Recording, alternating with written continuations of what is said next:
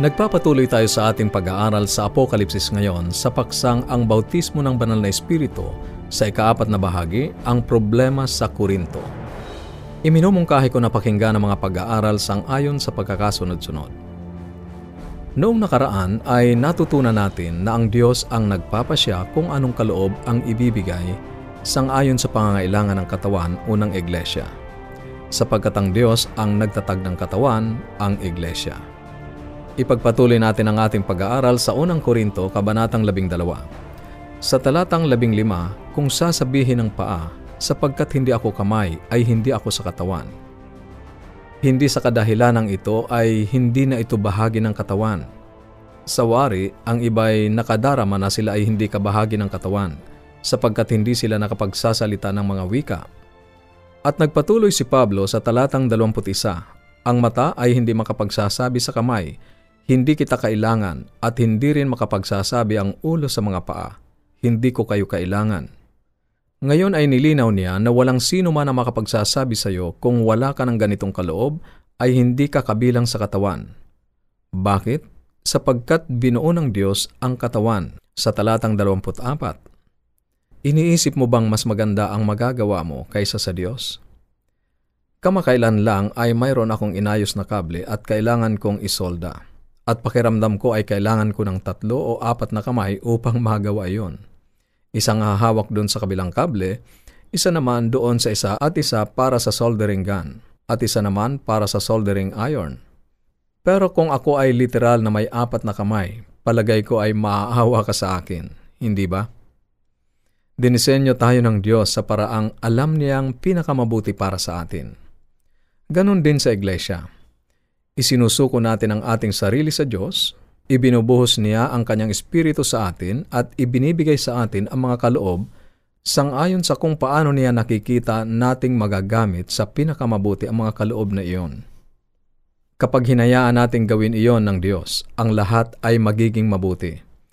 Ngunit kung susubukan nating ipilit ang ating pamamaraan, magdadala tayo ng pagkakahati-hati ng iglesia. Yun ang nangyari sa iglesia ng Korinto. Apat na beses sa talatang ito ay sinabing binuo ng Diyos ang mga bahagi sa paraang nais niyang maging ganon ito. Gusto niyang idiin ang mahalagang punto.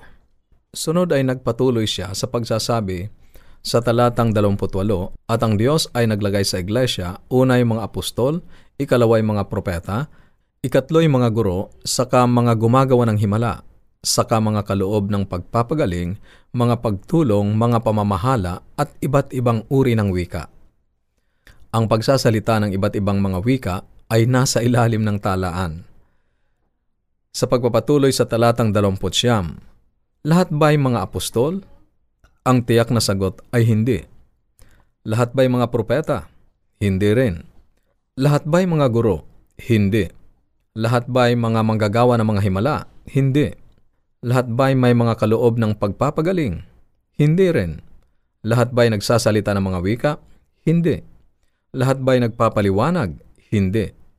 Sa talatang 31, subalit pagsikapan ninyong mithiin ang higit na dakilang mga kaloob. Ipinakita sa atin dito ni Pablo ang problema doon sa Korinto.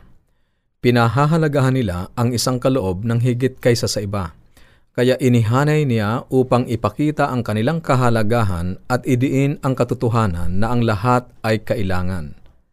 Ang pagsasalita ng iba't ibang mga wika ay nasa ilalim ng listahan. Huwag mong kaliligtaan ang puntong ito nang sabihin ni Pablo na tayong lahat ay nabautismuhan ng Espiritu sa katawan ni Kristo sa talatang labing tatlo. Ngunit hindi tayong lahat ay dapat nagsasalita ng iba't ibang mga wika. Ang ating konklusyon, na ang pagsasalita ng iba't ibang mga wika ay hindi laging katunayan ng bautismo ng banal na espiritu.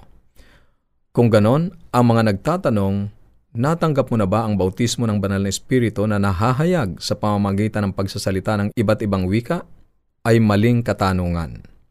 Ipinahihiwatig nila na ang mga hindi nakapagsasalita ng iba't ibang wika ay hindi talaga bahagi ng katawan ni Kristo. Ang tanong na yan ay mapanghatol at hindi makakristyano. Ang pinakamahalagang tanong ay, kilala mo ba si Jesus? Kung nakikilala natin siya at nabautismuhan tayo sa Kanya, mayroon na tayong kaloob na ang Diyos ang nagpasyang ibigay sa atin. Dapat nating purihin ang Diyos sa mga kaloob na nasa atin at gamitin iyon sa halip na ipilit na ang bawat isa ay dapat mayroong isang uri ng kaloob. Huwag nating subukang gawing muli ang katawang binuo ng Diyos. Alam ng Diyos ang pinakamabuti kung anong bahagi ng katawan ang dapat maayos na kumikilos at dapat nating pagtiwalaan siya na gawin iyon sa paraang alam niyang dapat na maging ganon. Ngayon ay puntahan natin ang problema sa Korinto na siyang pinag-ukulan ng panahon ni Pablo sa unang Korinto kabanatang 14. Sa talatang isa, ang nakasulat ay ganito, Pakamithiin ninyo ang pag-ibig at pagsikapan ninyong mithiin ang mga kaloob na espiritual, lalong-lalo na ang kayo'y makapagpropesiya. Kailangang tanungin natin ang ating sarili sa ating pag-aaral ng kabanatang ito. Si Pablo ba, sa anumang paraan, ay itinataas ang kaloob ng mga wika? Ang sinabi niya sa talatang aking binasa, Pagsikapan ninyong mithiin ang mga kaloob na espiritual, lalong-lalo na ang kayo'y makapag-propesiya. Itinataguyod ba niya ang pagsasalita ng iba't ibang wika dito? Kung siya ay nagpo-promote ng anumang kaloob dito, yon ay ang kaloob ng propesiya. Pag-uusapan pa natin ng malalim yan sa mga susunod. Sa talatang dalawa, ipinagpatuloy niya ang kanyang sulat, sapagkat ang nagsasalita ng ibang wika ay hindi sa mga tao nagsasalita, kundi sa Diyos. Yan ay para bang sinasabi na sa Diyos tayo magsasalita ng iba't ibang wika. Alalahanin ang panubok na katanungan kanina.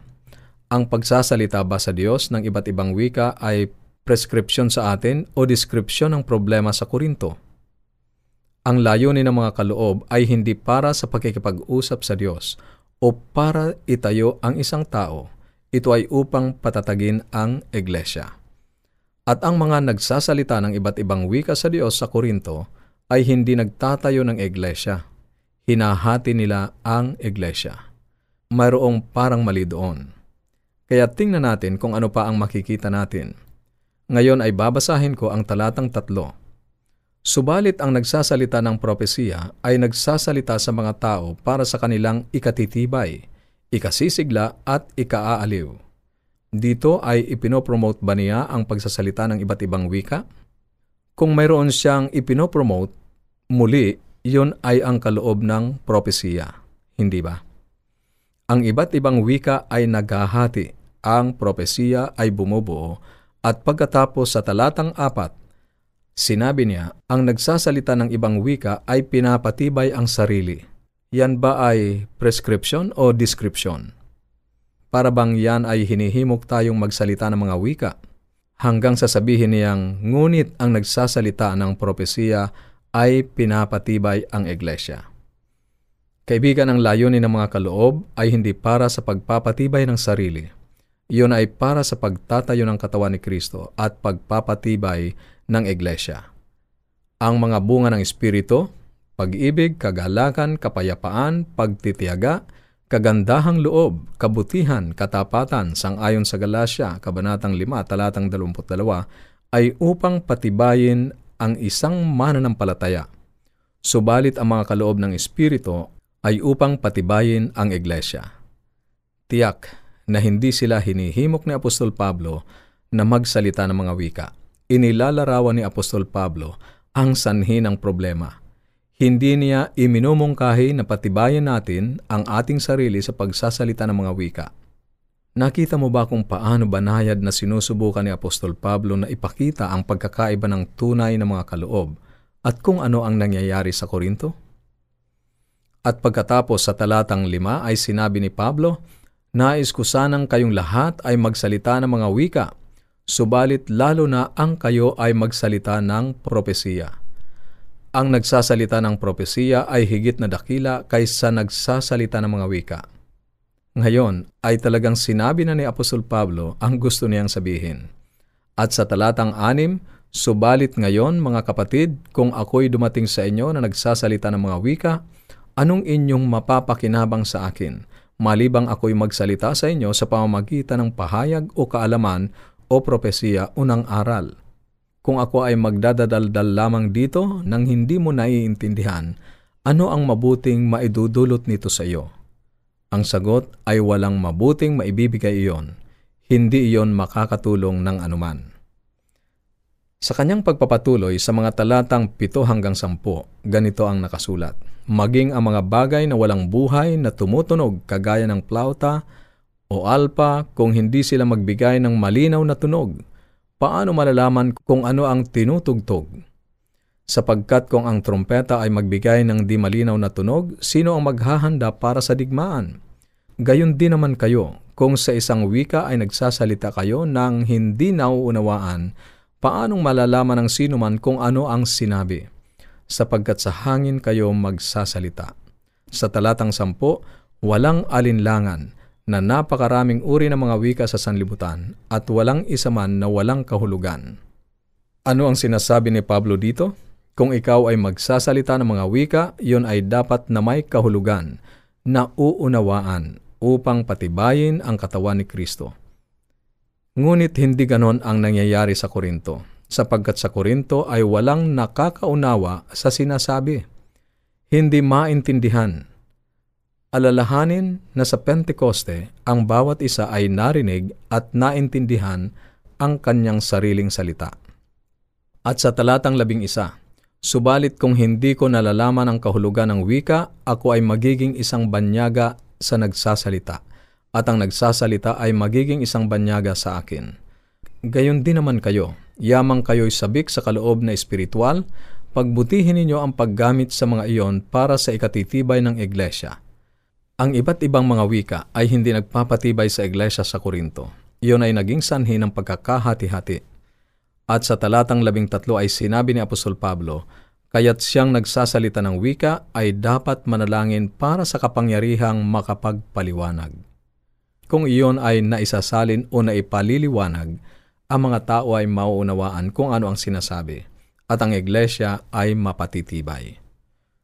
Wala nang liliwanag pa sa sinabi ni Apostol Pablo. Anumang sabihin o pagsasalita sa loob ng iglesia ay dapat nauunawaan ng lahat. Ngunit hindi yon ang nangyayari sa Korinto. Ano ang nagaganap doon? Matutuklasan natin sa susunod. Sa ngayon, pagsikapan mong makamit ang mga kaloob ng Espiritu na ipinanukala ng Diyos para sa iyo. Kung meron ka mga katanungan o nais mo ng mga karagdagang mga pag-aaral o mga aralin sa Biblia at mga aklat na aming ipinamimigay, maaari kang tumawag o i-text ang iyong kumpletong pangalan at address sa ating mga numero sa Globe 0917-5643-777 0917-5643-777 at sa Smart 0919-0001-777 0919-0001-777. At ang ating toll-free number 1-800 132 20196 1-800-132-20196. Maaari ka rin magpadala ng mensahe sa ating Facebook page, facebook.com slash awr Luzon, Philippines. Facebook.com slash awr Luzon, Philippines. O dumalaw sa ating website www.awr.org www.awr.org